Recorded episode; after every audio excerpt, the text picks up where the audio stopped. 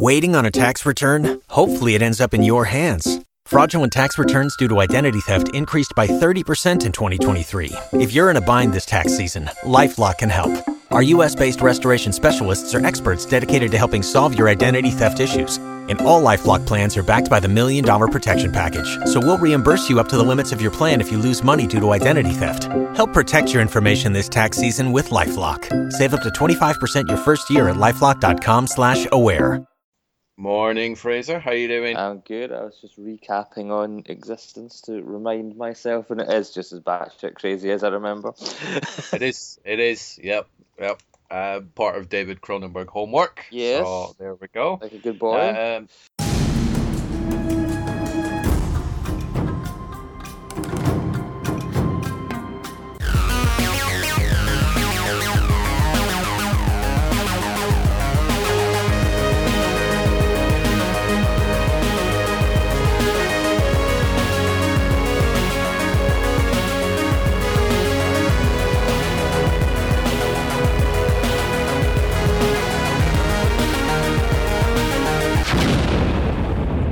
The From Page to Screen to movie cast. screen. uh, what's what's the weather like where you are? Um, it look, what a great start. It it looks gr- not grey, but not sunny, but not dull and not wet. So we'll we'll take that as a win. Um, Yep. For my possible excursion out to the cinema after this podcast. A bit Uh, like fif- Fifty Shades of Grey, a bit dull, bit grey, no wetness. Yeah, okay. according to according to apparently allegedly so we don't get into trouble from lawyers um, a woman was removed from the cinemas while watching 50 shades of grey for enjoying herself too much That's amazing. I haven't enjoyed myself that much at cinema ever. I mean, even with Star Wars, uh, original trilogy, obviously not prequels. Um, I enjoyed Yeah. them, but I didn't, I didn't enjoy them that much. No So, uh, I, I, I came close watching the avengers so did she. hey probably more than close I enjoyed. I enjoyed. Um, I came close with the Avengers uh, at the scene where they all assemble uh, in New York, and the camera pans around all of them as they gear up, getting ready to fight the Chitauri. Um, that was definitely a geek gasm moment, and I also came close last night uh, at the trailer for Avengers Two. I was going to ask if you've seen the third trailer for that. I put it on there from pagescreen.com, but I've not managed to watch it That's yet. So, how I saw it. you know. I saw you. Is it? saw- Thank you. Yes, uh, I saw your tweet, and I was like, ooh, um, and it broke the internet. Um, by the looks of it, um, it looks it looks incredible. Um, So does it show like? Because I know this, the first trailer was amazing. I that's what made me think. You know what? I'm definitely in for this one. Um, the second trailer apparently just showed much of the same stuff, but from different angles. yes, And how's the third one compare? this is good. This is more about Ultron and how he came about, um, and uh, it's it's kind of like the you know it's it's Tony Stark's fault that this is all happening. Um, and Sam Jackson gets a bit of an appearance as well, where he's like, um, spoilers, but he's like, Yeah. all, all you have about you is your wit. Uh, so you know you have you have to stand up, stand tall, and do something about it. Uh, I think the opening line from Ultron is, um, I think uh, they they wanted to give the world peace. I'll take that from them first, um, or hope or something like uh, I'm, we're supposed to give the world hope. I'll take that from them first, uh, and it just looks it just looks damn good. Um, and So are you going to watch it on release day Yes, over here? I saw. or- I, yeah. I saw the Right. first one on release day. In fact, when I went to see the first one on release day, um, there was a group of guys dressed up as the Avengers, Wow. uh, and they and they got a, a hefty. So, boys, if you're listening, um, three four years later, I know three years. So it's 2012, wasn't it? Um, they got a hefty round of applause. Um, when they came in, so yeah, I'll be see- not only will I be seeing it on release day, Stuart, I will be seeing it on D box. Wow. And this is the one where like seats vibrate Yes, and all that sort this of is, stuff. this is the motion seats. Um, but I, I don't I don't remember if we covered it last time. But they are now doing 4D cinema, where rain will drop down on you and wind will blow on you, and they have smells released from behind the screen. I think Wow. that's a step too far. I think so. I mean, you would. Could you imagine if they did that for Fifty Shades? Oh, That is re- that is that is repugnant. Doesn't bear thinking about, does it? No. Um, but yeah, no, I think it's a step too far because for me, watching it, I mean, even 3D is a step too far for me, uh, mainly because 3D doesn't work for my vision. But it's it takes away from the the the screen that you're looking at because it becomes about the whole uh, 3D experience.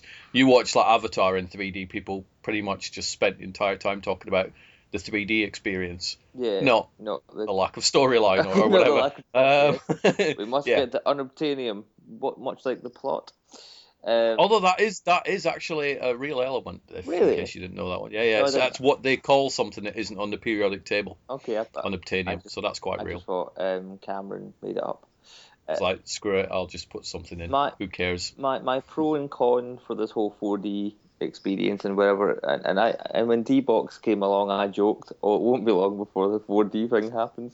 But my, my, my con my, my con table go, list goes um four D can is much more with theme parks in America and whatnot. Yeah. Um and they're about 10, 15 minutes tops. So because your senses are overloaded completely and you can probably sustain that for about 10, 15 minutes, like on the Simpsons ride in America although it is a, an, an animated cartoon ride, you still feel really part of it for some reason. Um, yeah. And that's just down to clever technology.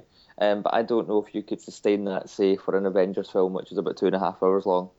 I don't. No, I, don't I don't think you could sustain that. However, my, my pro argument for it is the cinemas are having to compete with piracy, and well, it was piracy before, but now it's Netflix and Amazon Prime and movies on demand and Sky Movies and whatnot, they're they're having to compete with people who would much rather spend six ninety nine a month and stay at home and watch it by themselves or with family and friends and partners and whatnot. Because now, more and more frequently, I'm sure it maybe happened before I came along, but what really annoys me in the cinema now is just people talking all the way through, yeah. and people being really loud, and people being on their phones. And one time, I went to see The Delivery Man with Vince Vaughn, uh, wow. And why would be my question, but uh, that's, it, that's just. I'm, I'm a Vince Vaughn fan. I have no shame yeah. in that. I'm off to see Unfinished Business when it comes out, hopefully on Friday. Nice. So, yep. um, so, and, and and then a, a, fairly unknown Chris Pratt played his best friend in it. Wow. Um, yeah. And now Chris Pratt is Star Lord and possibly Indiana Jones if, if the rumors are true. Um. However, um, so we went, and it was a, I think it was a Friday night or something, and me and my girlfriend at the time, we could only, this is before allocated seating, so we could only get seats near the back, and there was a, a, a half back row of teenagers who insisted on taking photos of themselves during the film, talking, being loud on the phone, chucking popcorn at one another, and just generally being pained in the ass. Uh, and my girlfriend at the time had enough, and she's like, "I'm going to go complain." So she went and complained, the the usher came up, gave them their final warning, and then they just started all over again. Wow! Did they get chucked out? No, no, they didn't. Wow! See, that's the problem, isn't it? So that that can that can ruin a, a cinema experience for you. Uh, well, that for for me, that is purely why I don't go to cinema. If somebody, you know, I could whittle on about, oh, the tickets are a bit expensive and it takes time to get to the cinema and stuff but purely it is down to cinema audiences why I don't go to cinema. Last year I watched, other than two two British film screenings, which I won't count because they're private, like screening things. I watched one film at the cinema, and that was X Men: Days of Future Past, and that was only because Annette and I were in London at the Comic Con. Uh, and we had like an evening to kill. We thought, well, sod it, let's go and watch it. What did you go but see? I, Sorry, what did you go see? Uh, Days of Future oh, Past. yeah, yeah, that was a hell of a film. That was. It was very good, but you know, people were chatting away in that film as well. It is purely the reason I don't go to cinema is because people on the phone, people talking loudly. I don't, I don't get it. I don't get why somebody would spend ten quid or whatever on a ticket and then talk all the way through it. I cannot understand that at all. No, so that's why I try to go during the day, during the week. Yeah. Because Sunday mornings are usually quite good. Well, yeah. they were when I lived up north because they were like deserted. Yeah. Um, and you'd like three people in there. I mean, I, I still love the cinema experience. Like, uh, I loved it before, when I was a kid. One of my earliest memories is seeing Ghostbusters 2 at the Clydebank Cinema uh, with my dad. It's a good film, man. I suppose it's okay if. When, um, okay, when, when's the last time you you- watched it? When's the last time you watched Uh, it? 1988, Right. actually, Okay. when okay. Well, it came boom, out on well, VHS. Okay, boom, straight in. That's your homework for next time. To It's rewatch the Ghostbusters 2. I'll give it a go. I yeah. promise you, it's it's it's got a lot of good things going for it. And Is, De- is Des Gorman in it? no, Des Gorman, Ghostbuster cosplay extraordinaire. Um, Yeah, he should be in it. Can he be in the third one? um, he can be in a fan film that I might make one day. Um, There you go. uh, a- a lot of people are against this third film because it's a well, miso- misogynistic pigs are against it because it's an all-female cast and that somehow rapes their childhood. I'm against it because it's a reboot. I'm only against it because they're making the gender of the cast the big issue rather than the storyline Yes, and it's a reboot. If it was, I don't care who plays the Ghostbusters. Um, if it's a good story and it's an entertaining film, I'm fine. I would rather it be a sequel. yeah, I would rather be a sequel in a in a mixed cast because Extreme Ghostbusters, which was a cartoon in the late nineties, was Egon being older and taking on a new group, and it was men and women, and one one of them was disabled, so it really did tick all the boxes. He was in a wheelchair. Yeah. Um, Yeah. But but that story worked, and in the very successful comic series that continues on from Ghostbusters two, the, it comes. Oh, you're going again. I'm going to spend all afternoon editing. I'm about to lose Fraser again, I think. He may be about to dis-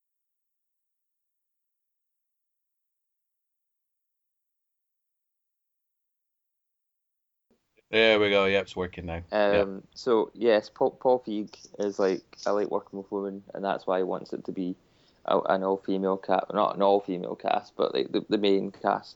Um, but he did, Yeah. but he did that with Bridesmaids, so it's been done. He did. And, and Bridesmaids, unfortunately, made a lot of money. Yes. So the studios are going to be, yeah, do whatever, Paul. It's fine. Right. We know it works. um, it might not. I mean, I like Melissa McCarthy, but unfortunately, a lot of people just use her to fall down, and they think it's funny watching an overweight woman fall down. Where Melissa Yeah. McCarthy is actually a really funny, talented actress. Um, she is, because what's that TV show? Is it like Mike Molly, Molly. and some? Yeah, That's the one. Apparently, I've not seen it, but apparently she's very good in that. Well, no, I went. I saw her in St Vincent, which was a Bill Murray film, um, and she didn't fall over once, and it was really heartfelt and brilliant, and it was astounding. So, so use her, you know, use her as an actress. Don't use her as a as as a, a joke. Um, um, and the cast: Kate McBra- McBracken, Kate. Oh my God, Kate McKinnon, who is a Saturday Night Live cast member who is very funny, but I've never seen her in anything out with sketches on Saturday Night Live, so I don't know how that's going to go. Uh, they've got Kirsten Kristen Wiig, who is one of my all-time favorite actresses ever, um, and I've seen her be funny and I've seen her be very serious. Uh, and she has a really nice film coming out. Uh, God, I can't remember the name of it, and I'm going to have to look it up. Um, but she essentially plays someone who has uh, a lot of pro- personality problems, but she sort of, Right. but she wins the lottery, I think. Um, Oh. So she insists on having her own chat show. Um, uh, Welcome to Me, that's what it's Right. called. Uh, Yeah. Watch the trailer if you can. It looks it looks brilliant. It looks like it's going to be really really good. Uh, yeah, a year in the life of Alice Klieg, a woman with borderline personality disorder who wins mega millions, quits her meds, and buys her own talk show. Um, so they've got her, um, and I think that'll be good. And who's the other woman they've got? Is it going to be yeah Ghostbusters? Uh, and Leslie Jones, who is a new cast member uh, in Saturday Night Live, and I don't find her funny at all. Sorry. So, and they're also apparently courting Bill Murray to play a completely different part. Um, as a, Oh, just like just like a, a courtesy cameo. well, they want him to play Yeah. a paranormal investigator who tries to prove that the Ghostbusters are frauds. See, that, that's like that's a bad idea. That's just that's if you're gonna get Bill Murray in it, of him playing the same character he did in the original two. But Dan Dan Just, Aykroyd has come out in support of it, of course. Um, Well, yeah. But he has said that he wants a, a traditional sequel. He still wants that to happen. So maybe maybe if it does well, um, or well enough, maybe maybe they'll pursue it. Because I would I would love to see Dan back and Ernie Hudson back, and I would love to see that continuation. If I would. if if they're clever enough and if the fans shout loud enough, maybe just maybe Paul will decide it'll be better if it's the original guys, whoever they can get, probably just Dan and Ernie because Bill won't do it, uh, no. and have them pass the torch to the new team and have them as mentors because they know so much about it. Um, but they're also after Peter Dinklage to play the bad guy. Um, yeah, that could work. Oh, yeah. Who you've just seen some of in uh, Knights of Badass? yeah, I have. Yeah. Um, did you get into the bit where he, where he, where he dies? Nope, nope. Yeah. Uh, I got. It's a weird film. Um, I love Steve Zahn. I think he's he's. I think you've classed him as a highly underrated actor. Yes. Totally agree. I think he's awesome. Um, he's one of those names that if he's in it, I'll watch it because he's he's been good in everything I've seen, including Daddy Daycare. Uh, I Daddy Daycare I've not seen. Um, Eddie Eddie Murphy unfortunately isn't on that list where I'll watch anything that he's in. Um, he used to be, but not so much anymore. Yeah. Um, but Steve Zahn's very very funny, even when he's doing his serious roles with like Christian Bale in uh, oh crap, I've forgotten what it's called now when he plays the pilot and he crashes and it's not Into the Wild because that's the other one. Um, I've forgotten what it's called. I can't. So it's a, um, I know it's a really really good film. Um, Rescue Rescue Dawn. Okay. That's it. Yeah, and that wasn't even looking on IMDb. That was going into my brain. Well, well um, done, that is, it's really really good in that one. Uh, and pretty much everything else. So there we go. Um, but yeah, the Knights of Badassdom. To sum up a phrase that Summer Glau uses, um, I get very, very annoyed at watching films that are fluent in Dorkinese. um, it just messes with my head. It's like, oh, thou must thou. It just annoys me. In I don't like it, so that's niggling me. It was a, it was um, a, it's a low budget Z horror film. It is, um, um, and I'll, I'll probably carry on watching it afterwards. But it's it's the cast that's keeping me going. I think. Yeah, it's a bit of fluff for me to watch one night. Uh, I was happy to sit through it. Um, the let well, let me know when you, let me know when you watch it to the end, and let me know what you think of the, the abrupt ending. I just I did, it didn't sit with me, and it's it, it smells of stud, studio interference. Where did you discover that film? Um, trailers on Twitter when it for years ago uh, when it was first supposed to come out. Um, yeah. and it had Steve Zahn in it, so I was instant, instantly interested, and it had Summer Glau in it, and I was most definitely interested. Uh, she's the best thing. She's one of the well, she's one of the best things about the Sarah Connor Chronicles for me. I like the Sarah Connor Chronicles. I love the Sarah Connor Chronicles, it. and it still annoys yeah. me to this day that it didn't continue. Um, yes, but we, we got two seasons out of it, so that's and a stinker of a cliffhanger. Pretty much, yeah, and it did kind of tie into the Terminator mythology as well in a lot of places, which was yeah, well, good. It, it did sort of pee all over it, did it? Which was nice. It carries on straight after Terminator Two, and it addresses Sarah's cancer and all that. Um, which I wonder, because that Sarah, Sarah's cancer was written into canon because that's how they killed her off in Terminator Three. Again, spoilers. And she had it in the Sarah Connor Chronicles. So I wonder if they're going to address it in Terminator Genisys. Possibly or are they just or are they just going to brush over it because Emilia Clarke is so goddamn hot? like, we can't possibly give this lady cancer. Do you think um, Emilia Clarke is a worthy uh, um, replacement for uh, Ham- Linda Hamilton? Probably. Uh, well, not for Linda Hamilton, but I think how many, how many Sarah Connors have we had now? She's like the fourth or something. No, because uh, we had Linda Hamilton, then we had somebody in Terminator wasn't somebody in Terminator Three, or she was no, gone in Terminator gone. Three? She was just she was gone. No, the, no. Um, Linda, we, had, we had Linda, Linda Hamilton, uh, and then they had her who played instead of Connor Chronicles, Lena Headey, uh, and yeah. now Emilia Clarke. Right, so just the third. Yeah.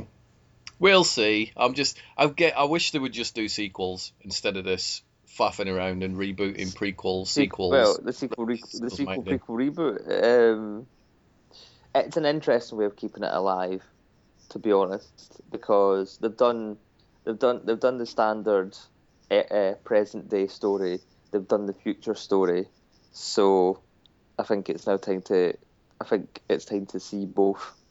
Um, and it's it's a very clever way of keeping Arnie in it without having to CGI his face. Uh, like they did the fourth one. Yeah. Um, and uh, for me, it is Arnie's best film role. Sorry, like it's just I, No, it's, you're yeah, you're probably right. I love yeah. I love him in uh, Last Action Hero.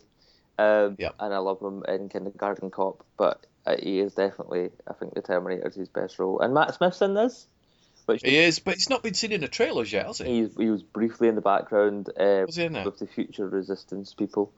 Um, Right. If you look very, very closely. Um, but yeah, I mean, it's Matt Smith. So I think this will be his first post Doctor Who role that hits the screen. Do you think he might actually be playing Doctor Who? Because that would be kind of cool. That would be very clever. Um, if Steven Moffat got his hands on it, I'm pretty sure that's what would happen. Um, But we'll see. The, the director's the guy who did Thor 2, and it was all right. Yeah, I've, uh, Thor 2 is one of the only Marvel ones I've not seen yet. I've got it in the other room, but every time I think I'll watch that, then I listen to a podcast and people bash it. So I'll go, I'll just wait for that I, and watch it some other point. I loved it when I watched it at the time. I double billed it, so I watched Thor and then Thor 2 at the cinema. Um, and at the time I enjoyed it, but I think I was tired because it was like 2 in the morning. And um, ever since I've tried to rewatch it, I can't get through it. I find it incredibly boring. Ouch. So it's definitely more of a DVD film. I think I'll I'll crack on with it at some point. But while we're on about prequel, sequel, reboots, whatever, uh, I got really really annoyed last week when Neil Blomkamp came out and said he was doing Alien Five. Yeah. I was happy at first. I was like, that's a good choice. He's all right. If I if anybody was going to do an Alien Five, then I would like Neil Blomkamp to do it because I've seen District Nine and I like that, and I saw Elysium and I like that, and I've seen the trailer for Chappie and that looks good. Um, Elysium, And- so boring. oh, I know, I liked Elysium. Great soundtrack. Um, Get a, And- get a friend at the time turned around to me and says, I said to her, What are you thinking of this film, Elysium? And she goes, I'm sure it'll be good when the plot starts. I said, I'm pretty sure the plot has started. Well, it's been on an hour. Yeah, I think the plot's going. Oh, I enjoyed Elysium. Um, but then they started talking about how it was going to totally ignore Alien 3 and Alien Resurrection, and then I got really annoyed because I, I just I like Alien 3. I'm not a massive fan of Alien Resurrection, but I rewatched that last week, and it's not that bad. It's not as good as Aliens or Alien or Alien 3 or whatever. Alien But, Resurrection is not you know, terrible. sorry, it's, it's not, not. a terrible film, and a lot of what Joss Whedon's script is is still in there. Yeah. Um, but he gets a lot of stick. He's like, "Hey man, I just wrote it." Yeah, I was one of however many writers that, Um, that were on the board that thing. whole the whole alien human hybrid incesty sex thing was just a step too far. But it was something that you try, and I'm surprised Sigourney went along with it because she must she must be extremely protective of this character. She must know, be. I've no idea why she would accept such a big fat salary to do Alien Resurrection with that plot. no, I don't. I don't no understand. idea at all. No idea. No. Well, Blomkamp's come out recently and said that he, he doesn't want to undo what they did in three and four, but what he wants to do is a is a traditional sequel to Aliens and Alien, and finish the story of Ellen Ripley. Yeah. See that I'm okay with, but I got very very annoyed for a few days, going that I'm not happy with that. It's, it's uh, and on Facebook a lot of people were like, "It's a great idea." I'm like, "No, it's lazy." If you're like, "Oh, we don't like those two films because they, you know, they're not really hailed as classics or whatever," so we'll forget them and we'll just do this. I'm like, "No, work with what you've got." Well, but now he is doing so. I'm all right with that. rumor. However, however, have you? I don't I don't know what's going to happen because the reviews for Chappie have been terrible. oh, is that not because? Because I remember Elysium got a lot of flack because of like, for God's sake, will Blomkamp just do something that's not about class discrimination or whatever?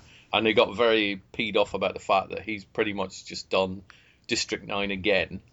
Um, and I think with Chappie, it's probably the same sort of thing again. Looking at the trailers, it looks like it's set in exactly the same place as uh, Elysium and District 9 was, which I'm fine with. But But the think- the reviews say that it's just him preaching again, um, Yeah. and it, he's using a lot of the same tricks he used in both District Nine and Elysium, and it just feels like it's. They, they say it's just lazy, uh, artificial yes, intelligent no, is uh, what they're saying, um, and they just said that there's a lot of ideas that are just ultimately uninspiring, um, Oh. and they're not screening it uh, for the press apparently. Ah, See, that's a big sign, That's isn't it? awful. But I suppose that a lot of the time with the press, I want to do a podcast at some point talking about film critics and film reviews and stuff like that. Um, a lot of the time, the press will just sit there with their little notepads and just just what'll get headlines, Yeah. what'll get website clicks, what'll get people talking. I know I'm going to rip this film a new one, and uh, I come across podcasts that do that all the time. Well, I know a film reviewer for the Evening Times called Paul Greenwood, and Paul and I have crossed paths plenty of times up here. Uh, and he is a he's normally a usually fair reviewer, and I usually agree with what he says. So I'm really curious to see what Paul has to say about Chappie. Yeah. Um, I, I will potentially go see it again because I've got the cinema card, and I may as well. Um, I did completely avoid Fifty Shades of Grey, and I've also completely avoided American Sniper. Um, I've, seen that one. I've seen American Sniper. I've also avoided the theory of everything, despite it romping at an award season. It just doesn't appeal to me as a story. It's that simple. Uh, and Whiplash again didn't appeal to me as a story. It just it looked like a really hard film to watch, and I don't Oh. want to watch a really hard film. I want. I'm not saying give me blockbuster fluff, but I want something that challenges me, and that, that film just looked brutal to me. Um, Whip, Whiplash is very, very good. Um, it's not really a top. There's a couple of instances in it where you're like, well, I'd be up and out of that class if I were you, pal. Um, but all in all, you come out of Whiplash and you're like, that was a really good film.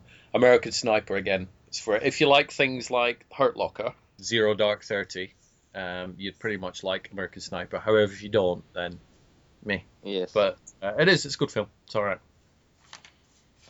Um, so what we're about? Yeah, Whiplash, good film. yes, Um, Theory of Everything, I'm right up there with you. It doesn't look like a film that I would walk into going, I'm going to really enjoy this, and then come out thinking, that was fantastic.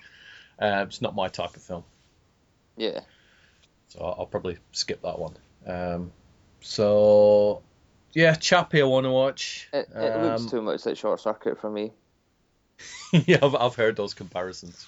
Um, it just the minute I saw the trailer, I was like, "I am Chappie." Yes, and he was, uh, he was uh, number five. Uh, and he is, he is alive, yeah. There we go. um, so yeah, that um, that it's and and Short Circuit gave me the fear when I was a small boy for some reason. I just couldn't. Short Circuit 2 gave many people the fear as well. well, for different reasons, probably. Pretty hi, much. Hi, s- hi, s- hi, Mr. Guttenberg. Would you like to appear in this sequel? Well, hmm, no. Oh. Um, I don't. I, I will possibly go see it. Um, I don't. I don't know. I'll possibly go see it. Um, I think. I think the next big one is definitely the Avengers. Definitely. Because that's, what's that, like eight A- weeks or something? April, it's less than eight April weeks. Isn't twenty fifth, I think. Damn. Um, It's like May the 1st in America, isn't it? Because Americans are like, what? Get- Why are you getting it first? We get, we seem to get most of the we Marvel got, ones before well, they do. we got it first last time as well. So, um, think of that as you will. Now, what are they going to call it over here? They're going to call it Avengers, Avengers. Age of Ultron or Avengers Assemble Age of Ultron. I'm sure they can just call it Avengers Age of Ultron now. I would be very, very, very, very surprised if they um if they if they did it uh, Avengers Assemble. So nice. It's like the most stupid name ever. Avengers Assemble, because they thought they would get it confused with the previous Avengers movie. According Which- to the to the Cineworld app, it is the Avengers Age of Ultron. Good. And it comes out on the twenty third of April. There you go. Mm. So, opening night for you. Um yeah, midnight screening baby. Mm-hmm. Uh, you you you, uh, you can't have a geek podcast without mentioning Leonard Nimoy. Yes, uh, Yeah. let's raise a an imaginary glass to Mr. Yes. Nimoy. That was that was a bit of a shock. It was, yeah. Uh, take, and his, take- his funeral's already been and gone, isn't it? They've already had it, which was fast. yes, which was which was good in a way because the West Baptist Borough Church or whatever those crazy people were going to um, ticket his funeral. For Um, what? What's he done? Uh, well, he was friends with George Takei, wasn't he? Who was gay. Oh my, really? Yeah. So you're not, you're not even allowed to be friends with a gay person now? Um, Oh. well, well, I mean, they, they were they were going to pick at Robin Williams, funeral for the same reasons. Um, uh, but I mean, they're, they're, I mean, th- this church is just headline grabbing, so I'm not even going to talk about them. Um, I've wasted enough time. Um, it was a shock because he just went into hospital for chest pains, and then that that was it. And um, and I was we were driving up the road to Cardiff at the time, down to Cardiff at the time, and I just went on Twitter and uh, did, did it was it was horrible. Twitter is the place now, isn't it, to pick up news, Yeah. pretty much. That's where I get. That's where I get trailers now. And somebody will tweet it, and I'm like, bang. Then I go searching for the actual news story and then publish it or retweet it or whatever. So, yeah, it was not good. But it's also the second Star Trek person in a week that's passed away. There's a guy called Maurice Hurley, who was one of the major writers on Star Trek Next Generation. He's the guy that invented the Borg. Wow. Um, he's the guy that also has Riker playing the trombone.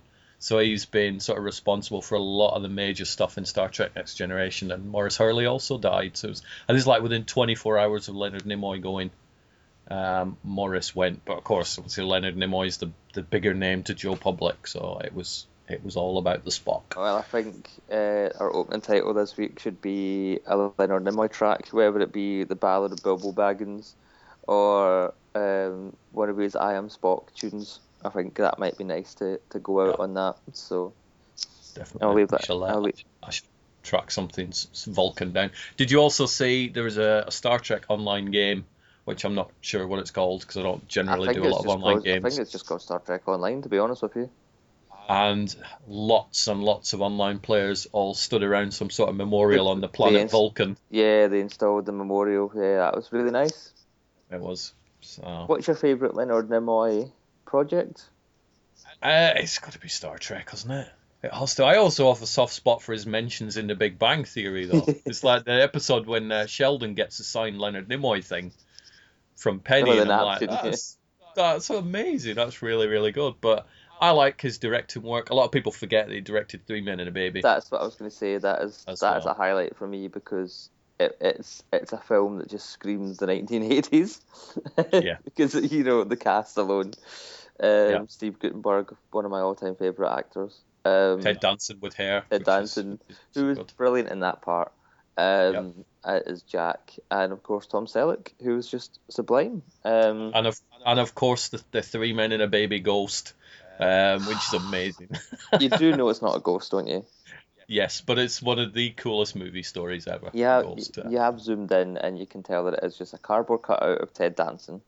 That's Yeah. not good. However, however, I, I was I was unaware of this, and I think I was in college or just out of college or something, and I heard about that rumor, and I watched it, and it did completely freak me out, right? Because I didn't know at the time. And then I zoomed in on it. I was like, nah, it's clearly just a cardboard cutout. And then they're like, oh, the boy died in that apartment. It's like, no, that was a sound stage. exactly. There was loads. Yeah, there was uh, none of the film crew saw the boy there, and this, that, and the other. And there was for years, for many, many years, it was like an amazing story, and people were rewinding the VHS tapes and pausing it, and and the other. And And the It was, quality, the quality of VHS tapes at the time as well. There's no way you'd be able to distinguish that as, No. as not a real person. But if you watch it very carefully, sure, it does follow you around the room. So it does. oh, God. Yeah. I loved his work in The Simpsons when he when he was in the the monorail episode. Yeah. And uh, he go, you know, and, and Homer manages to save the day, and Leonard Nimoy goes, "My work here is done," and then uh, Barney goes, "But you didn't do anything, didn't I?" And then he just teleports away. What's nice, I need to go back and check some of the DVDs because I've got all the Star Trek movies on DVD, and I always think when somebody dies, it's nice that there are commentaries out there by them, so you can just listen to them talk about stuff for like an hour and a half. But there'll be no shortage of Leonard, Leonard Nimoy um, interviews and stuff like that No. on the web. I would have thought, but um, I'm going to investigate and see if there's any DVD commentaries. I think later on. Did you think it was in poor taste that William Shatner didn't make it to his funeral? Uh, well, I was talking to Annette about that, and no, um, but for the reason that he did it, because he'd committed to do a charity thing. I'd like to have seen a way that he could have done both somehow. Um, but at least it wasn't. He was sat at home Yeah. and you know watching telly, and he didn't want to make the flight or whatever. He'd committed to a charity thing. Um, it coincided with the funeral. The charity thing was in Florida, I believe. Um, the funeral was obviously elsewhere. I don't know.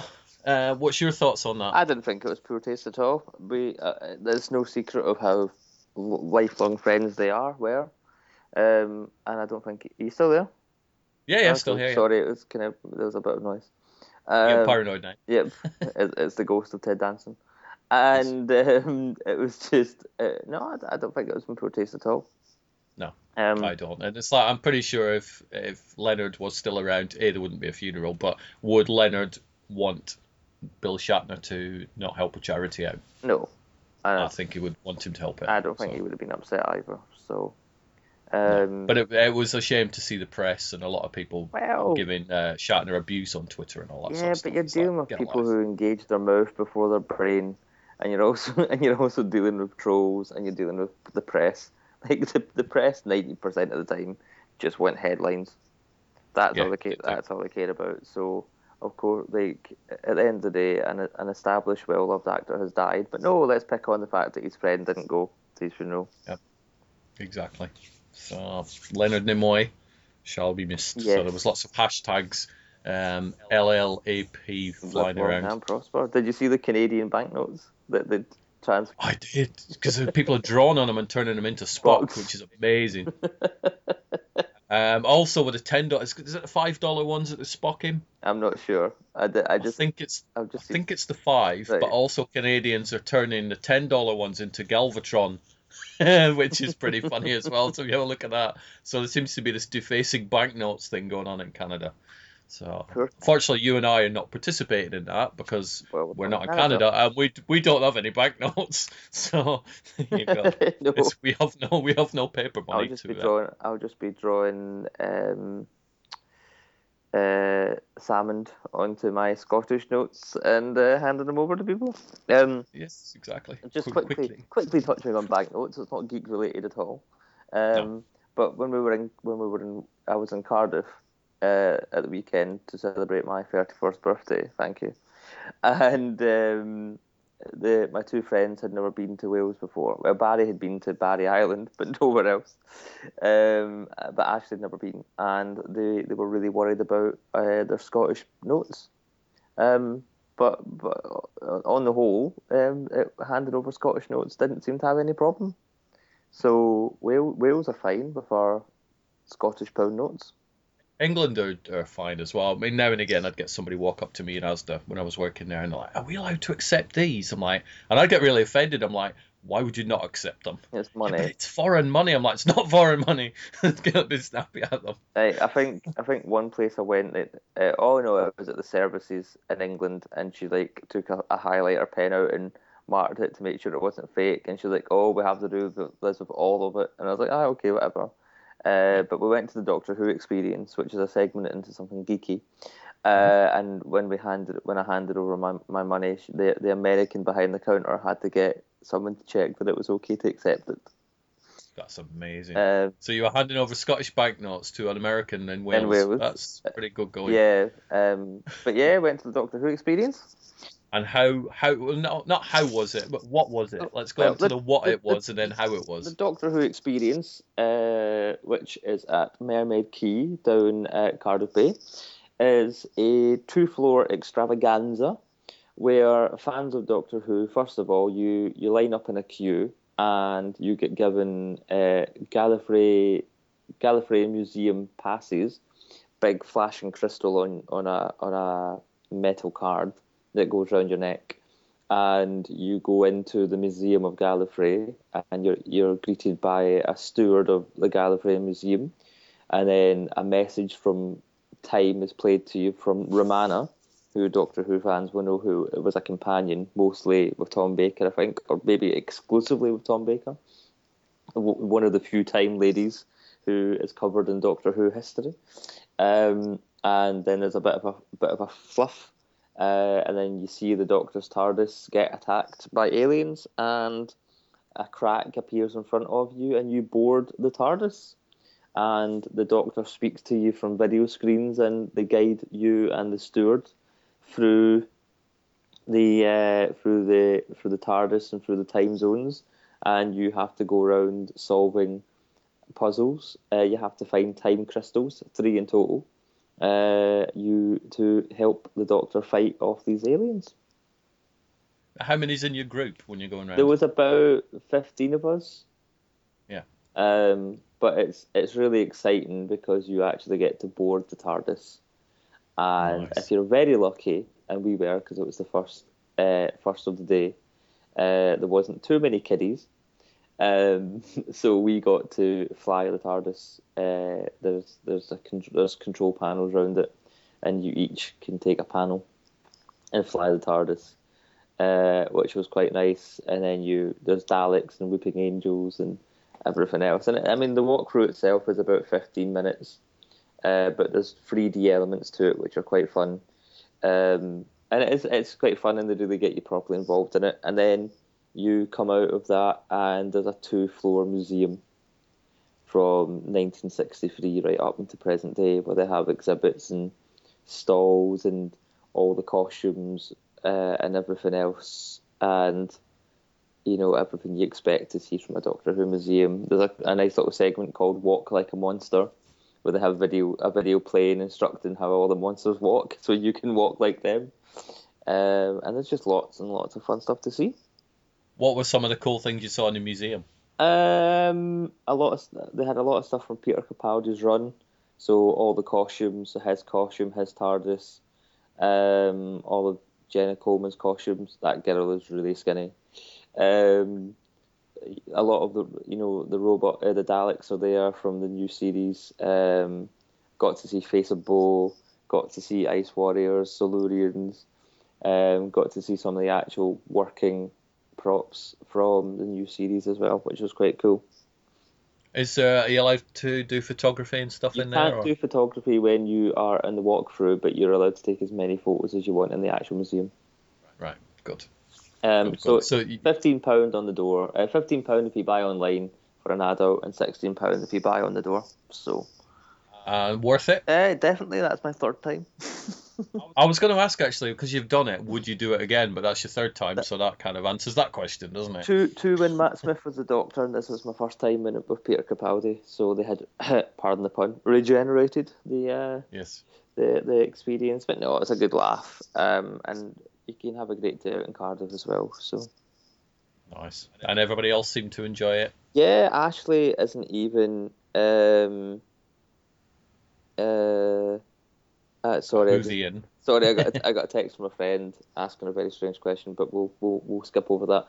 Ashley isn't a Whovian, um, but she, she really enjoyed it, and she she asked for her photos next to K9 and Daleks and TARDISes, Tardai, um, and yeah, she and, and Barry, the long time Doctor Who fan, uh, absolutely loved it. So And did you get a photo next to the Weeping Angel, or you're like, yeah, you know, I know the real one, so I- fine. yes, I yes. I, I, ha- I already had my photo with a weeping angel from last time, so Yeah. I, I didn't I didn't do it this time. Plus, you're friends with the genuine Weeping Angels. I am Angel. so- friends. Well, hopefully I'm friends. Sarah, are we friends?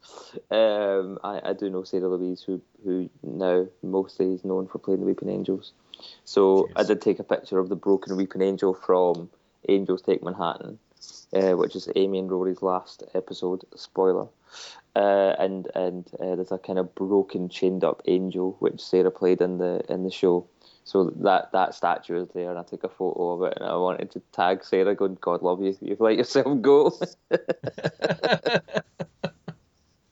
nice, get that done. but I was Yeah. hoping she wouldn't have taken it in a bad way. I wouldn't have thought so. You would hope not. Mind you, you did say she's not emailed you for a little while, so maybe she did. Yeah, maybe she did follow it with me. Possible. Yeah. it's possible. Um, we can ask her in Wales when So we're yeah, next that, that's so- my that was my geeky exertion of the week. Um, going to the Doctor Who experience. Nice. Good. So you definitely recommend it. Yes. Obviously, if you've been three times, I'm guessing you would. Either you really don't have much to do. yes, apart from travel eight hours down to Wales. Yes. Yeah.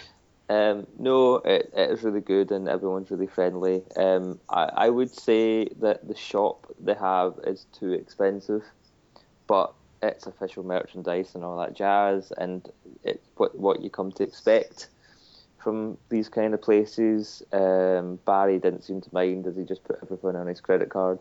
Um, but a lot of the stuff you can just probably get online for cheaper. So Like six pounds for a pencil, you know that type of. thing. That's just a guess, but you know that's the yeah. sort of prices they charge, isn't it? Uh, yeah, it was like two ninety nine for a pen or something, and I'm just like, nah, thanks though, Yeah. appreciate it, but I'm good. yes, exactly. Don't you know I'm friends with a weeping angel? Yes. I want know, one for free. do you not know who I am?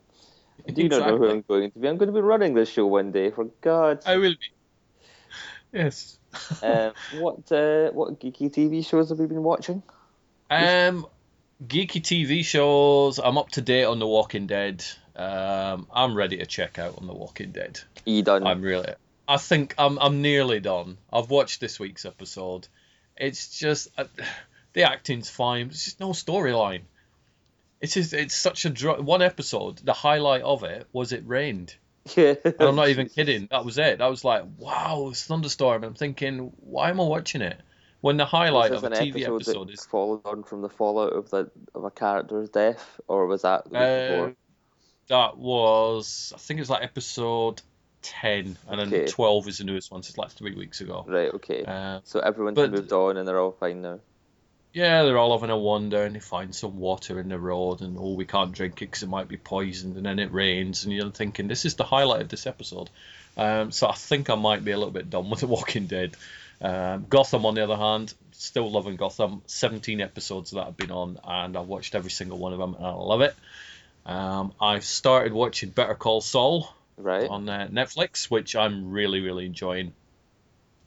Um, people are going, oh, it's going to be as good as Breaking Bad. It's not Breaking Bad. It's different. It's got a couple of characters that were in Breaking Bad, but other than that, forget it. Don't try and think of it as a prequel, whatever. Just watch it as a fun show. Yeah, I Um, think- I'd I think- definitely check that out. I think you have. I mean, it's like spin off. You know, Frasier spun off from Cheers, but no one, nobody expected it to be Cheers. Um, Yeah. and it and it stood on its own for a good ten years back when TV shows lasted for more than a season. exactly. Um, uh, I've not. I didn't watch. Break, I, I watched a bit of Breaking Bad, but I couldn't. Uh, I couldn't sit with it, and I might give Better Call Saul a chance. But at the moment, um, I just finished watching uh, Agent Carter, which was Yes. the the the spin-off prequel, whatever, uh, to Captain America with Hayley Atwell as Agent Peggy Carter, who's working for the SSR in wartime, and um, obviously all her male cohorts would rather she went and got lunch and made tea. Uh, of course, 'cause that's her job as being a woman. being a woman, Yes. but as Tony Stark's that uh, Tony Stark's dad Howard is accused of um, selling secrets and his weapons to enemy forces, he becomes a fugitive, and he recruits Peggy to solve his name. So there was eight ep- an eight, eight episode run, and uh, you know you know who's you know who's in it? Um, Ralph Brown, who Oh, God. yeah, who is strangely best known for. Oh God, was was he in Withnail and I? Um, I I know him from Wayne's World Two, where he played. Yes, yes, he's yeah the Camberwell Carrot dude. Yeah, the with, ro- uh, the Withnail and I. Yeah, yeah, Um, he's also a pilot in the Phantom Menace. yeah. Um, but he he plays a, a Russian uh, a Russian scientist in this, um, and it was quite good to see him in it. Uh, and you you get to learn the origins of the Black Widow project. Um, so you get to fi- kind of figure out where Scarlett Johansson's character could potentially have come from, what line of work she came from, kind of thing, her lineage. Um, and we don't we don't know if there's going to be a sequel. Uh, a sequel, sorry. They don't know if they're going to do another series, but it would be very nice. It hasn't aired in the UK yet. No one's Yeah. no one's picked it up. That's crazy, isn't it? Uh, Not even Channel Five, who seem to pick everything up. Yeah, that's really bizarre. But I mean, they they ran it mid season to fill the gap between Agents of Shield's break, um, and Agents of Shield came back this week, um, continuing on from their story, introducing uh, Inhumans. Uh, Yeah. So kind of continuing to play the mystery of who Skye really is, uh, resolving the big cliffhanger. So it, it's it's a breakneck speed of an episode where everything happens, but there's there's lots of fun in it, and Clark Gregg as Coulson is just fantastic. Um, uh, he gets a really good line, "You'll never take us alive," um, and Ming as uh, Agent May is just brilliant. Uh, it's really really really good fun. I'm glad it's back. Um, and hopefully it'll be uninterrupted this time. Hopefully we'll just get to the end of the season without any more breaks. Yeah, that seems. To, I mean, we were. I was chatting on another podcast about mid-season breaks and stuff, and I'm not. I'm not a fan of them. They, Well, they annoy me. I'd rather just watch everything another show that I'm watching, and I, I said last time was The Flash, and and it's on another it's on another three week break. Um, to to, to let it catch up with Arrow. Which is so obviously Yes, they're going to there's going to be a bit of a crossover again. But I mean, I don't I don't watch Arrow, so it's not I, I don't care. Um, just give me more of the Flash. Yeah, I started off watching Arrow this week again. I've seen the pilot episode like three times since it aired, um, and I'm now seeing four episodes, I think, of the show. And visually, it looks all right, but I'm just it doesn't doesn't leap out at me. It ain't no Gotham, so you know I don't know if I'm going to carry on watching Arrow. I hear a lot of people raving about it, but so well, far apparently it's, getting better, and they brought in Ra's al Ghul, who obviously is quite a well-known Batman villain. Um, Yep. But they've, they've introduced him. I don't know. I don't know. The the actress who plays Felicity Smoak is just so smoking hot. so that could be why Um, you but watch She it. pops up in the Flash from time to time, so that's more than enough. fellow. Thank you for Yeah. thank you for dipping in. Um, but I don't know. I, I, I, like like you. I've, I've seen the pilot of Arrow. I've got. I think I watched three episodes, and I just I, I try and give everything three episodes. Um, and if I'm not enjoying it, then I will skip it. I did manage to get through the entirety of season one of Supernatural, but it was a hard slog. Um, and I, and I, I just couldn't be bothered watching any more of that. And that's on series 10, and it's still well loved. But for me, it just doesn't work. It is. And the thing is with Supernatural as well, it's like 20 odd episodes per season. So you think, do I really want to watch 240 of these or whatever? Uh, no. No, It's a lot of time. I think I I think my generation was Buffy and Angel. Um, yeah. Which did you prefer, Buffy or I- Angel, as in the TV show, not the characters? Well, I I preferred Angel the TV show. Uh, Yep, same here. I think because it was, I mean, Buffy when it started, of course, was brilliant, but I think Angel was a more grown up adult show, and I think we were growing up with it. Uh, and I actually met uh, Andy Hallett, who played Lorne, the green demon with the red horns, who sang beautifully. Yes, he's He- now he gone, died- isn't he? He's, he, di- he's he died passed like a on, year after I met him. He was he was it was at a convention in Glasgow, uh, back before conventions were a big deal again. Uh, and I met Andy. Uh, um, I, Amy Acker, who played Fred, was supposed to be there, and that's why I bought my ticket because I was in love with Amy Acker and her lovely Texan accent at the time. Uh, that is why Eve Mitchell is from Texas in Cops and Monsters. There's a little bit of a tidbit for you.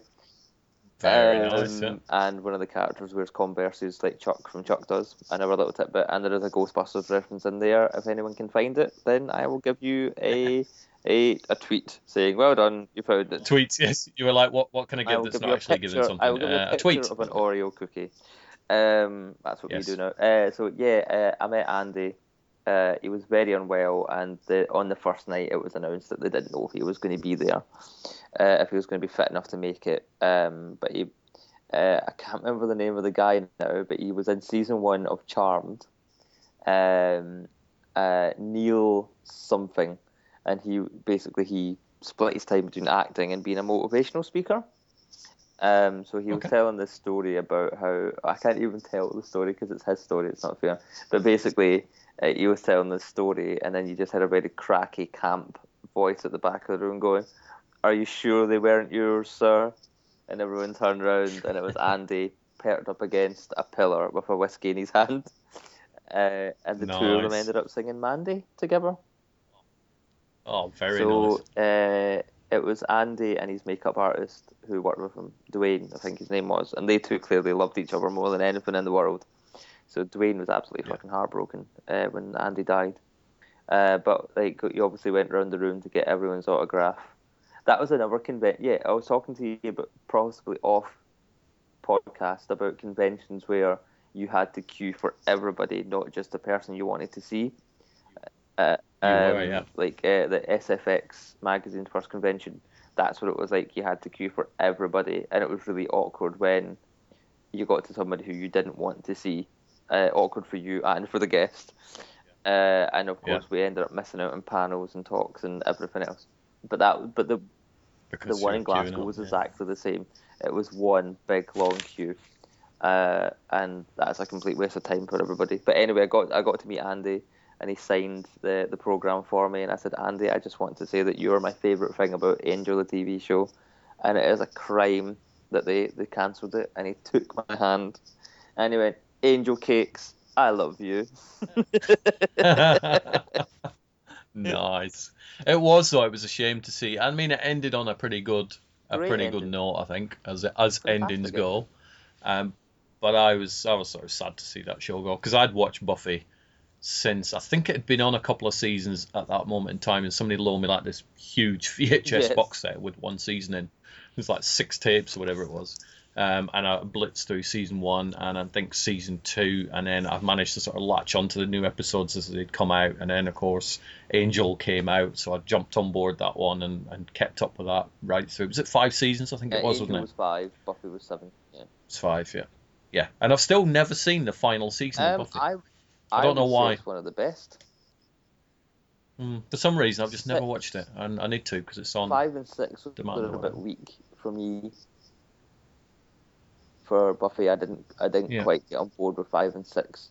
Um, but seven, seven kind of was a return to form because they knew it was their last season, I think, and they really focused the story and they had a really damn good villain. The the like the source or something, like it was the very old, it was the, the oldest evil of all time kind of thing.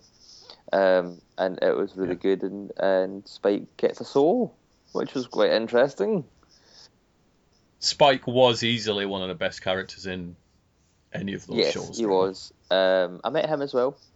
Um, Oh, he was okay. cool. How I was was like, man, you're so cool. And I was like, can you tell my kids that, man? Can you tell my kids that I'm cool? Can you do that, man? And I was like, all right. And what was it like? What was it like? it's like I will, but I'm quite disturbed. You want me to What was it speak like to you kissing kids? John Barrowman? What man? what you talking about, man? Don't tell my kids that, man. They don't know. I'm cool, man. I'm not gay, man. Uh, but he was nice. I, I, I did meet uh, Eliza Dushku Oh, while we we're on I'm Buffy. Um, I snapped so many photos of, of Eliza Dushku. So she was at a convention as well, so it's pretty cool to be able to do I, I met Um, David Tennant's wife. Wow. Mrs. Tennant. Mrs. Tennant? Uh, she was at a Fantastic. convention about 2008 in Glasgow, uh, back when Collectormania was a Met event, but they didn't really. Uh, Mm-hmm. There wasn't much going on at the time, but I met her, and I remember a, a gigantic queue of sweaty Doctor Who men Oh. fans drooling over this. Yep. Kind of looked a bit daunted because I think it must have been one of our first conventions. Uh, and she saw me, realised we were of similar age, and uh, just just a look of relief. Are you okay? Are you coping? I know it can be a lot for you. I work in telly. Uh, I didn't really work in telly at that time. Um, and she was just like, yeah, it's fine. Um, but I also met uh, Juliet Landau, who played Drusilla. Oh, wow. And she was Yep. like, give me a big hug, honey. I'm cold. she was just brilliant. She was like, I love you. What is? Um, I mean, conventions are awesome, and we're we're going to be doing one later on One in, two- in the year in, year, in yeah. Wales. Um, what is one of your cringiest convention moments that you've ever either witnessed or or had done? Um. Oh.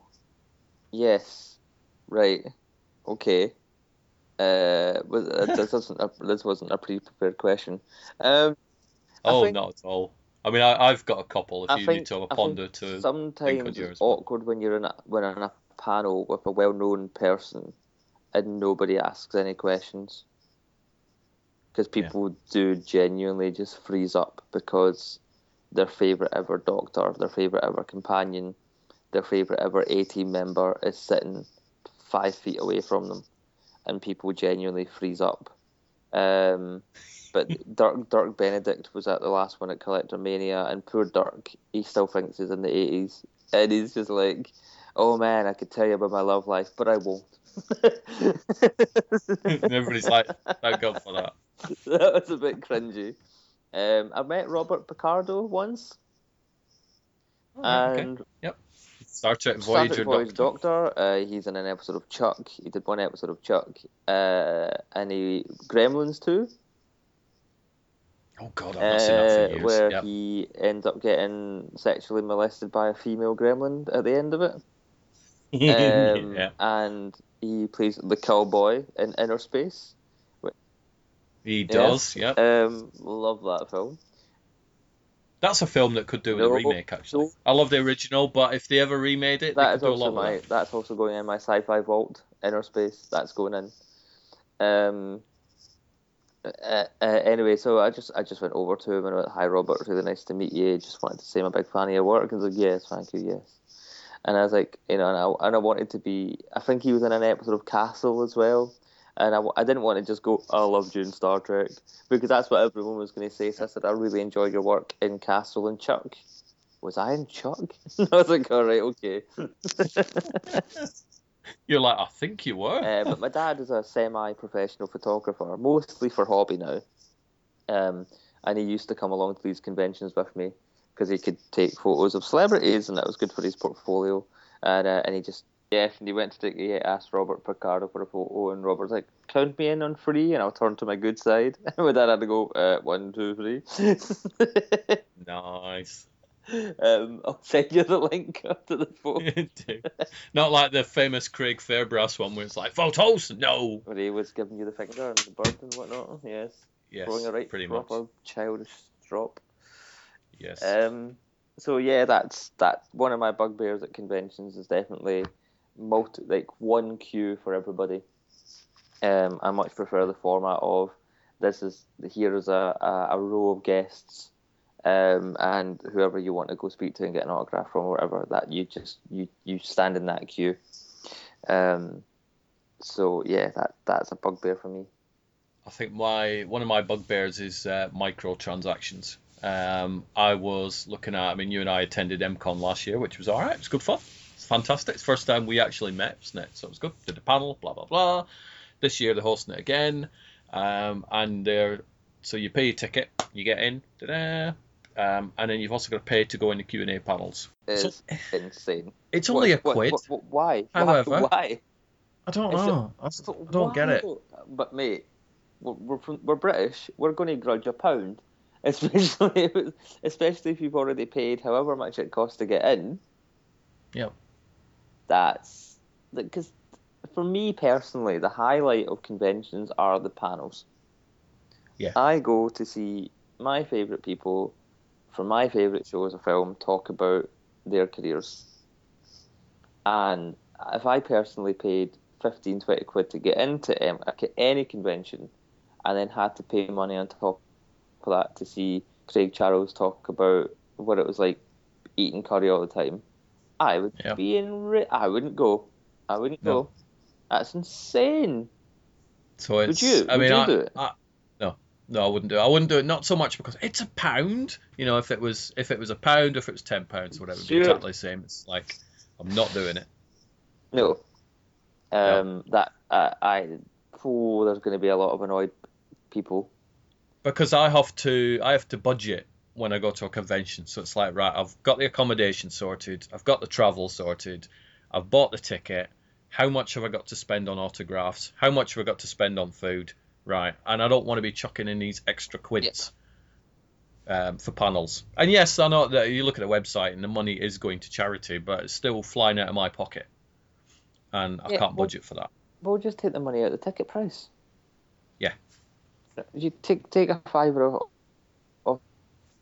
the ticket price, or two quid, or a pound, whatever. If it's only an extra pound, then take that off the um, off the ticket price. Nah, Exactly. no. And, it, and it, the people who the, peop the people who lose out, it's not the convention, it's the guests, and it's the people who go. That's that's who loses out it is, and it's a shame. these things, and it will and it will put off guests from appearing at conventions that don't have good press and don't do well. Jill, Jewel Staite, who is possibly Jill, Jewel Staite, who is possibly best known for playing Kaylee in Firefly and Serenity, recently tweeted that she would no longer be attending any Starfury events, and Starfury are pretty huge, um, Yep. because apparently they don't live up to their legal obligations.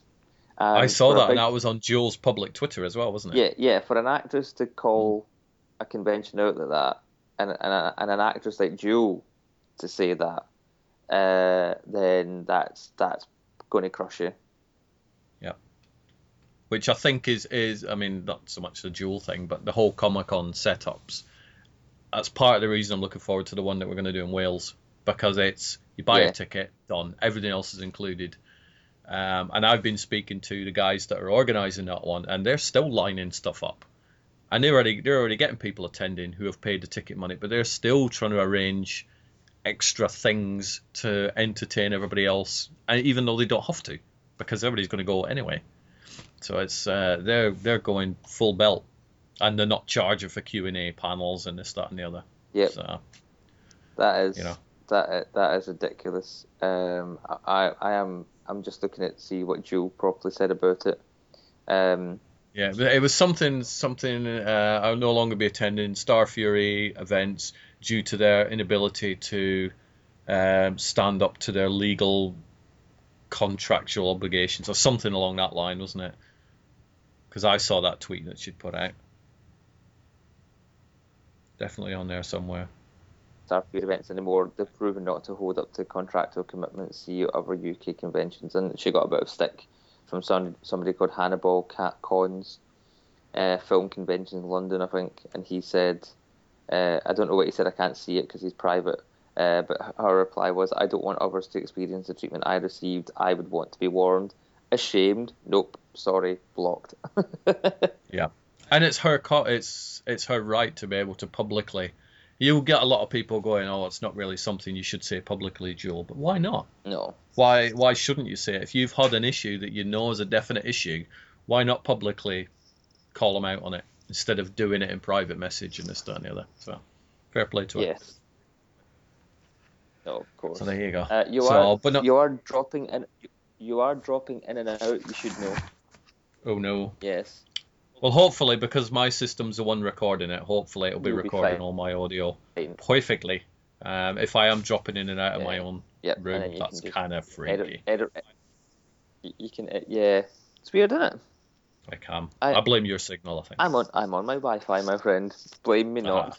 Ah. The, the, the, on, the only thing that's on right now that's using my Wi-Fi is my iPad, which I'm speaking to you on. Everything else is off. um, but anyway, yeah, don't be put off by Comic Cons. 99% of them are awesome. So Uh, yeah, but of the- course. I the mean, uh, the Caroline Munro uh, one, I was I was I got her autograph, and then the person behind me went up to her and said, "Can I have your autograph?" And she went, "Yes, no problem. How are you today? I'm fine, thank you." And the guy said to her, uh, "What films have you been in then?" And I was so embarrassed for the poor woman. So oh, you're gonna meet somebody, do your research, and at least then do as you did. Try and ask them something that not everybody else asks them. Yeah, well, on, on top of that, um, don't don't just go over to uh, an actor, uh, one of these guests, if you don't know who they are.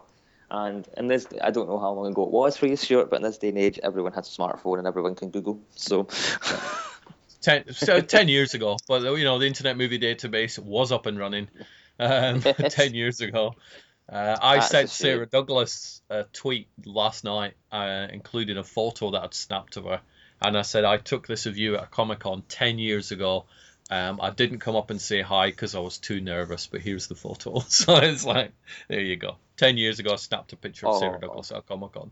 But I was because I'm like, oh my god, it's Ursa.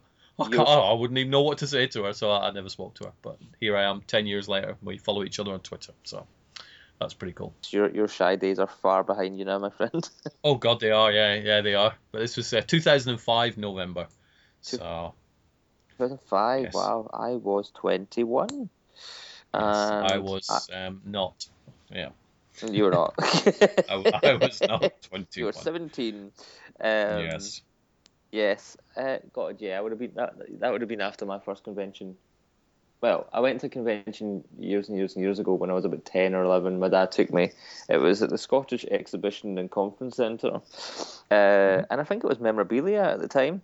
Um, and Peter Davison was there, and I had just started watching Doctor Who, uh, and it was Peter Davison's Doctor Who I'd been watching.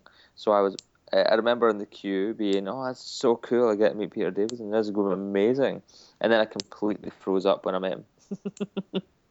I'm not sure if I froze up meeting anybody actually. Other than you know not not having the guts to go over and say hello to somebody, I've done that. But In my defense, I was 10, but uh, or 11 or 12, or who knows. I was young. Uh, and I was just like, my name's Razor. I love your work. he's Um, thanks. he signed a picture for me, so that was nice. I've seen him. Some, I've seen him since at other conventions, and he's, he does. He carries a bit of a grumpy old man demeanor about him. Oh, Um, but That's but my dad my dad really likes him. My dad has a lot. My dad chatted to him for ages. My dad has some photos of him. Um, he's a he's a really nice chap. I think I think my favourite person I ever met at a convention was Amber Benson. Mm, not familiar with the name, but educate she me. She played Tara in Buffy. She was Willow's girlfriend. Oh yeah yeah yeah yeah yeah. Um, and she was so friendly and very huggy, um, and it was just lovely to, to, chat with her. She was really nice. Um, and Hannah Speed is also one of the nicest pe- people I've ever met as well. Uh, she takes a she she took a, a, healthy interest in what we were doing with cops and monsters, so that was nice. Very nice. Uh, I think my favourites would be George Romero, who's pretty awesome to me because he's like legendary that one. I pitched um, Lamb of the Dead to him. Um, I have an awesome photograph of him with my little famous beanie lammy sheep, um, which has met lots of famous people. So I, I had a bit of a problem because there was nobody really queuing up for him. You get, I don't get it. You're in Birmingham George A. Romero's over there. Why is it not a huge queue? Is it because um, is it because he's behind the camera and people tend to go for people they can see on the on their screens? Is that maybe? It is possible. Is that it is possible. Maybe. Um, uh, and I met John Rhys Davies from like some of the Indiana Jones films, from Lord, Lord of the Rings. Rings. Yes. Uh, he was he was awesome. Sliders. Very very chatty guy. Sliders. sliders. he did unfortunately sign a sliders picture for me. Unfortunately, um, because well, they have generally when you go to conventions, they have about ten different photos that you can get, and because it was Lord of the Rings time, most of these photos were of him dressed up as Gimli, mm. and you you don't look at Gimli and see John Rhys Davies's face, really, do you? Because it's all under the Gimli makeup. So I wanted a picture of John Rhys Davies, and it just so happened that the one that the only one that he had of him was actually from Sliders. Um, so he signed it like from Professor Max, whatever his character name was, because I never watched well, Sliders. So I've still got the photo, and it's still very cool. Um, but it's like, yeah, I don't watch Sliders. Um, so it's pretty cool. Uh, but I've met John, a lot John, of decent John people. Lees, John, John, John John Leeson, who was the voice of K9 in Doctor Who, signed a photo for me at a convention. uh, how old were you? Uh, about, about 20. 25.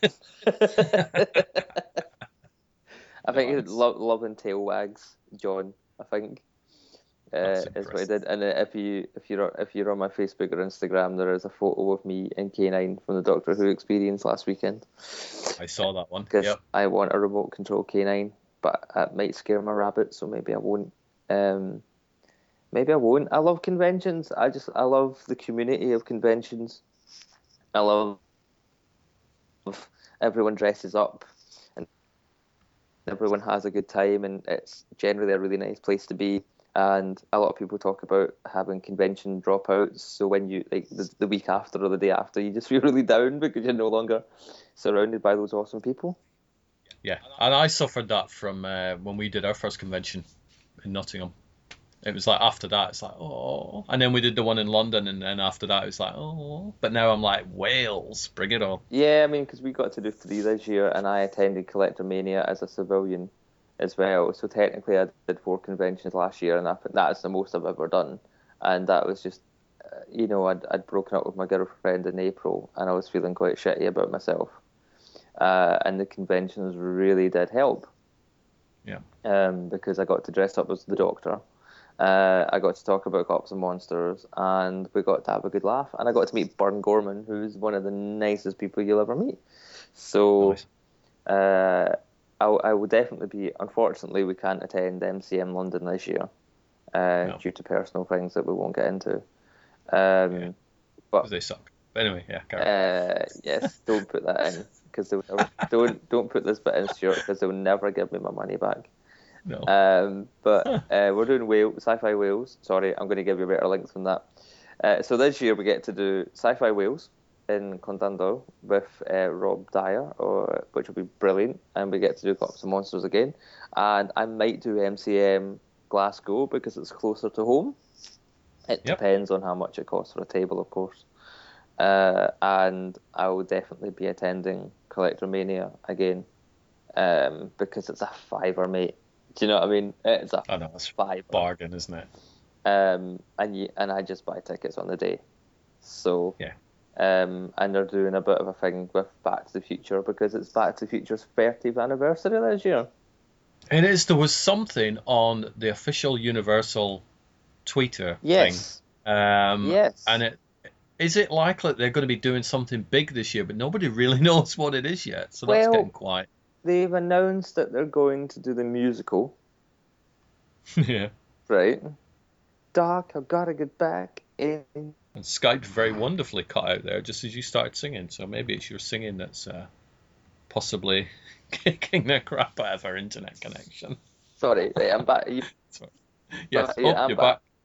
You're back. So, the, so, the, so they're doing it. They're doing a Back to the Future Monopoly. Did you hear me? That we're doing a back. I did back, back back to the Future Monopoly. And yeah. they're also doing a, a miniature set of the hoverboards. Oh, okay. Um, not not the real hoverboards, um, Boo. but they are actually doing like a mini set of collectibles of the figures of the hoverboards. But the, but the, but the, but those, as cool as those two things are and the musical, that doesn't feel worthy of their big announcement. No. No. Big announcement should be all three films are being re-released at the cinema, all remastered, and you can watch them all in one big lump. I'd, I'd go for that. But put them I actually saw they'll them all. You're hoping that it will be put them out remastered, all shiny, all brilliant, 5.1 sound. I'm worried that they will do that, but they'll bring them out in 3D. Yeah. Well, they won't get my ticket money Uh, 3D work. So someone said that uh, they're talking about bringing the ride back, but that doesn't benefit us because we don't live in America. no, it's got to be something major, isn't it? Um, I'm hoping it's not a Back to the Future reboot. sequel, hey, sequel, prequel, reboot, sidequel, whatever. Michael J. Fox could never do it, No. and and I love Back to the Future One. I recently rewatched it as part of my birthday celebrations. Um, Back to the Future Two is is the weakest of the lot. Still good though. Still good, but weak. Um, Yeah. And Back to the Future Three is just so much fun. Yeah. Best, best, and the most most emotional ending to a trilogy. uh, and the the western take on the theme is brilliant. You know, dun dun dun dun dun dun dun dun. Bit of It's ZZ Top re- on there. Really, really good. And and that story was, yep. Uh, that that that's a film that has a story that had a beginning, a middle, and an end, and it should it should be left that way. It should. So I'll be very curious to see what, if anything, uh, Universal are going to unveil massively. But Self it's definitely self it's not- tyingly. possibly. Well, they are making those, aren't they? They are. They are going to make them this year. self self tying self tying and jackets that dry themselves. Yes. Um, Exactly. and, and Domino's pizza or Pizza Hut pizzas that you put in a little microwave and it comes out fully cooked in like 60 seconds. I'd be fine with those. Yeah, I'd, I'd be okay with that. Um, obviously, you know all the story about how Crispin Glover didn't come back. yeah. He, he sued them all for using his likeness and all that. So that's why George McFly in the second one, in the future, is upside down, caked in makeup, so you can't recognise that it's a different actor. And also dead in the other timeline. Exactly, and he's dead in their timeline. So um, that that's that that was interesting. But they replaced Jennifer and nobody blinked an eye. They did. I didn't even notice when I was a kid. Yeah. I'm not like that's a different Jennifer because you generally didn't back then because you didn't have access to the film that much. It's a pretty Back to the Future. We all remember it as this fun family frolic film, but it's pretty dark at the start with the, the terrorists shooting Doc Brown. It is. Yeah, you wouldn't really get away with a PG certificate on that now. And, It'd be like a 12, tell- wouldn't it?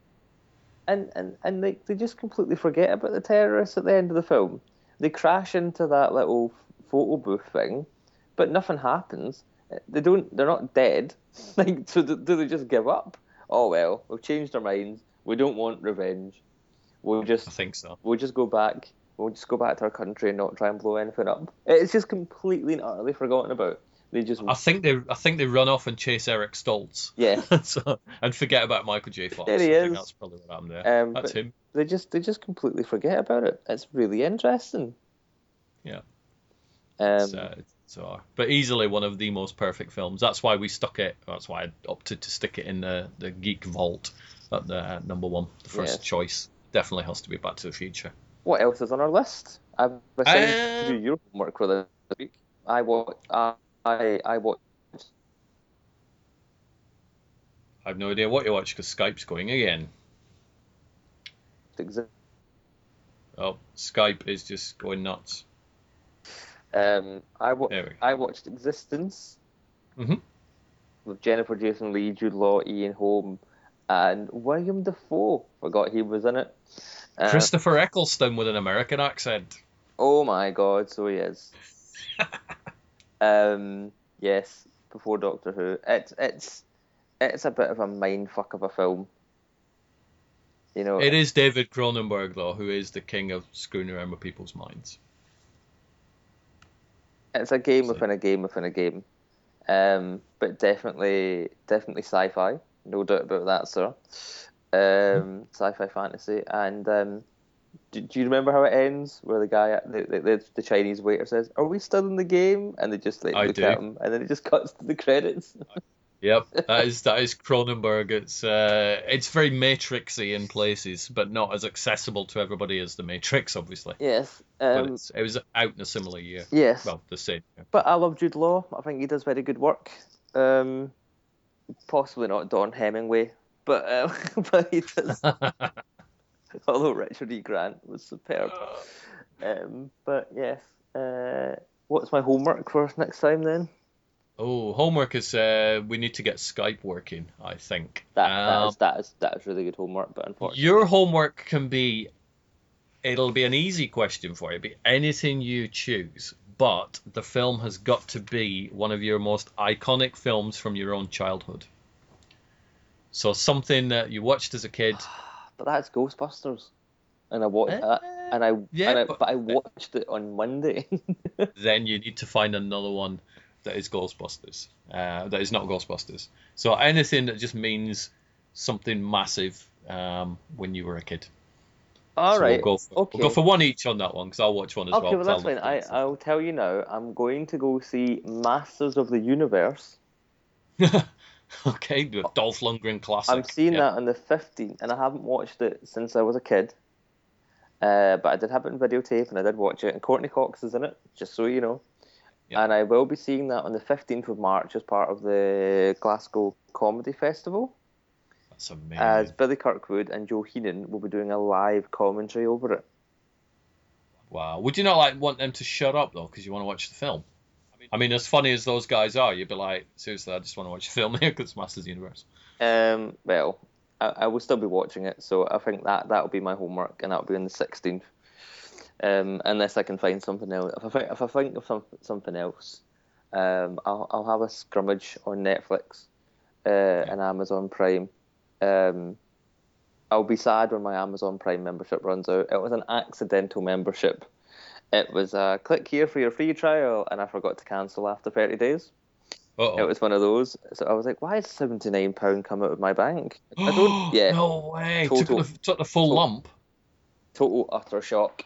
Um, Oh. So um, I have a reminder set in my calendar for June. For June that says remove, remove, Oh hell yes. take it, Yeah. remove. So, um, but I was um, for some reason you you won't understand this, Stuart, but I, I have quite the crush on Anna Kendrick. Um, Okay, yep. Who played uh, Cinderella in Into the Woods, and she was in Scott Pilgrim. She played Scott's sister, and she's Yes. pop. She's all over the place. So I've got quite the wee crush on Miss Kendrick, and she's just really funny. Like follow her on Twitter. She's absolutely friggin' hilarious.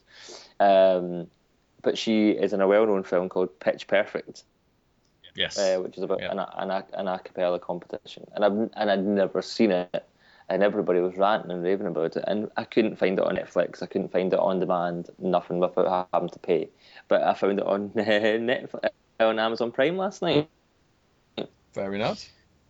so I I watched Pitch Perfect, and I have to say it was very enjoyable. And No. there's a sequel. There Coming a out very, very coming soon. out in May, I think. Uh, and it's not just because uh, they all wear uh, very nice clothing. Uh, it is the songs are really pretty good. Yeah. So what's that phrase? My Um, homework is pitch a ca- perfect. Yeah, I'm alright. Your with that. homework is pitch perfect. Hey, and Ghostbusters too. Your homework is Ghostbusters 2. There is nothing sci-fi, fantasy, geeky about uh, Pitch Perfect unless you want a tenuous link, which is Anna Kendrick was in Scott Pilgrim. There you go. That is your tenuous link. If you really want that to be your homework, uh, then your tenuous link is that. But no, go go watch Ghostbusters two. Uh, sure. anything else on our list for our podcast? Um, this, this No, but we do need you to install the number two on the Geek um, chart. I know you sort of touched upon something earlier on, but whether you up to to put that one straight in for number two, but it's your choice this week because I picked Back to the Future last week. I've changed my mind because Innerspace is very clearly a geeky film, right? Because it's a it's a bit of a tribute to the Fantastic Voyage. Um, I'm going to install Teenage Mutant Ninja Turtles 2, the Secret of the Ooze. The Secret of the Ooze, and into our geeky ball. The Oh, Secret of the Ooze, because for, for many many reasons. Uh, one, it's got David Warner in it, and David Warner is is brilliant. Uh, and he popped up in Doctor Who uh, two years ago as a Russian scientist with Matt Smith on a sub on a Russian submarine. Uh, and so he play, he plays a professor who helped create ooze that made the turtles the turtles. That's and, it, and it's just good fun. Um, uh, it's got lots of cool sci-fi elements because Donatello's always making his gadgets.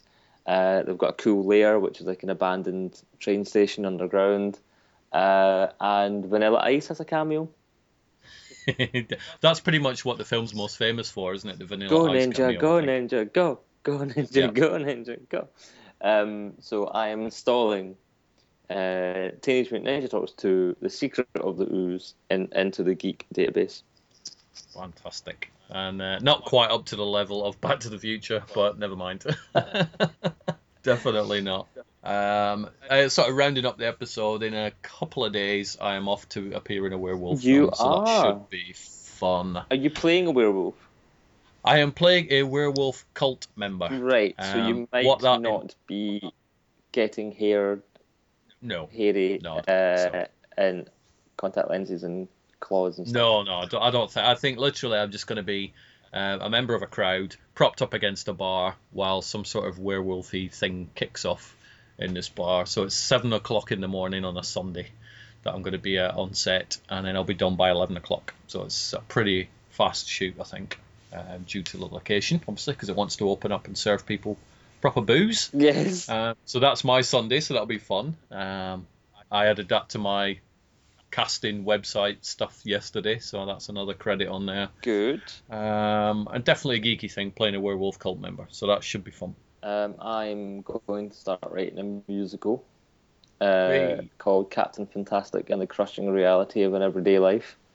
Okay. Um, much in the vein of Flash Gordon, Buck Rogers, Rocky Horror kind of thing, uh, where uh, a struggling comic book artist uh, fantasizes about being an intergalactic space pilot hero person called Captain Fantastic, uh, and he mixes everyday life with these fantasies.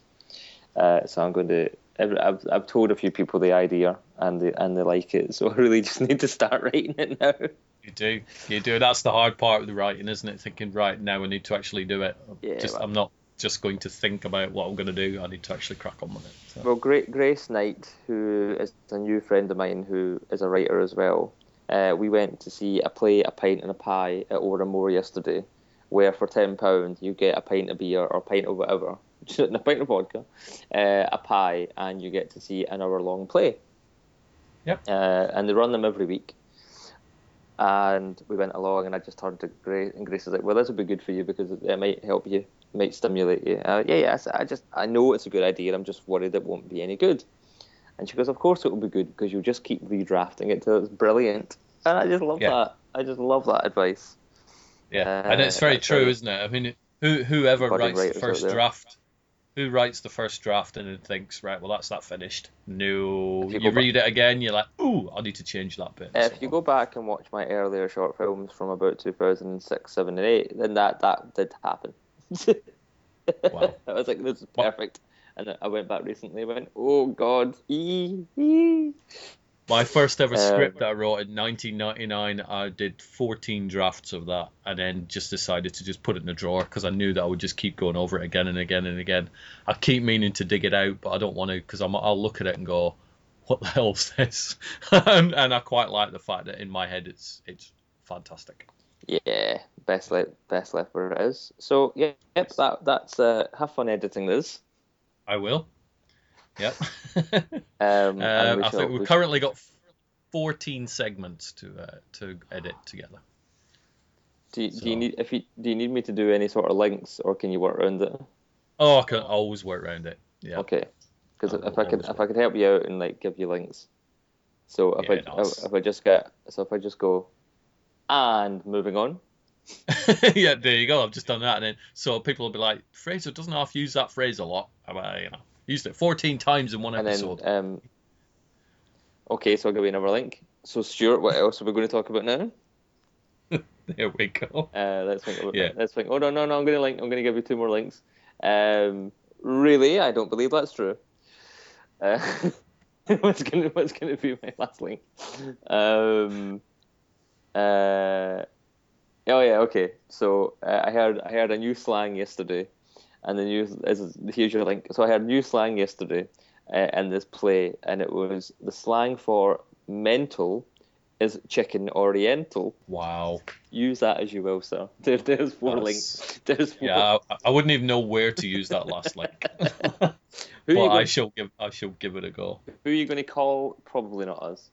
Uh, No. so uh, live Des long, and, Gorman. live long and prosper, Stuart.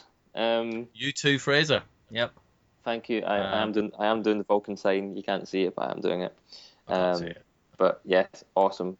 Uh, thanks Uh, for listening, uh, everybody.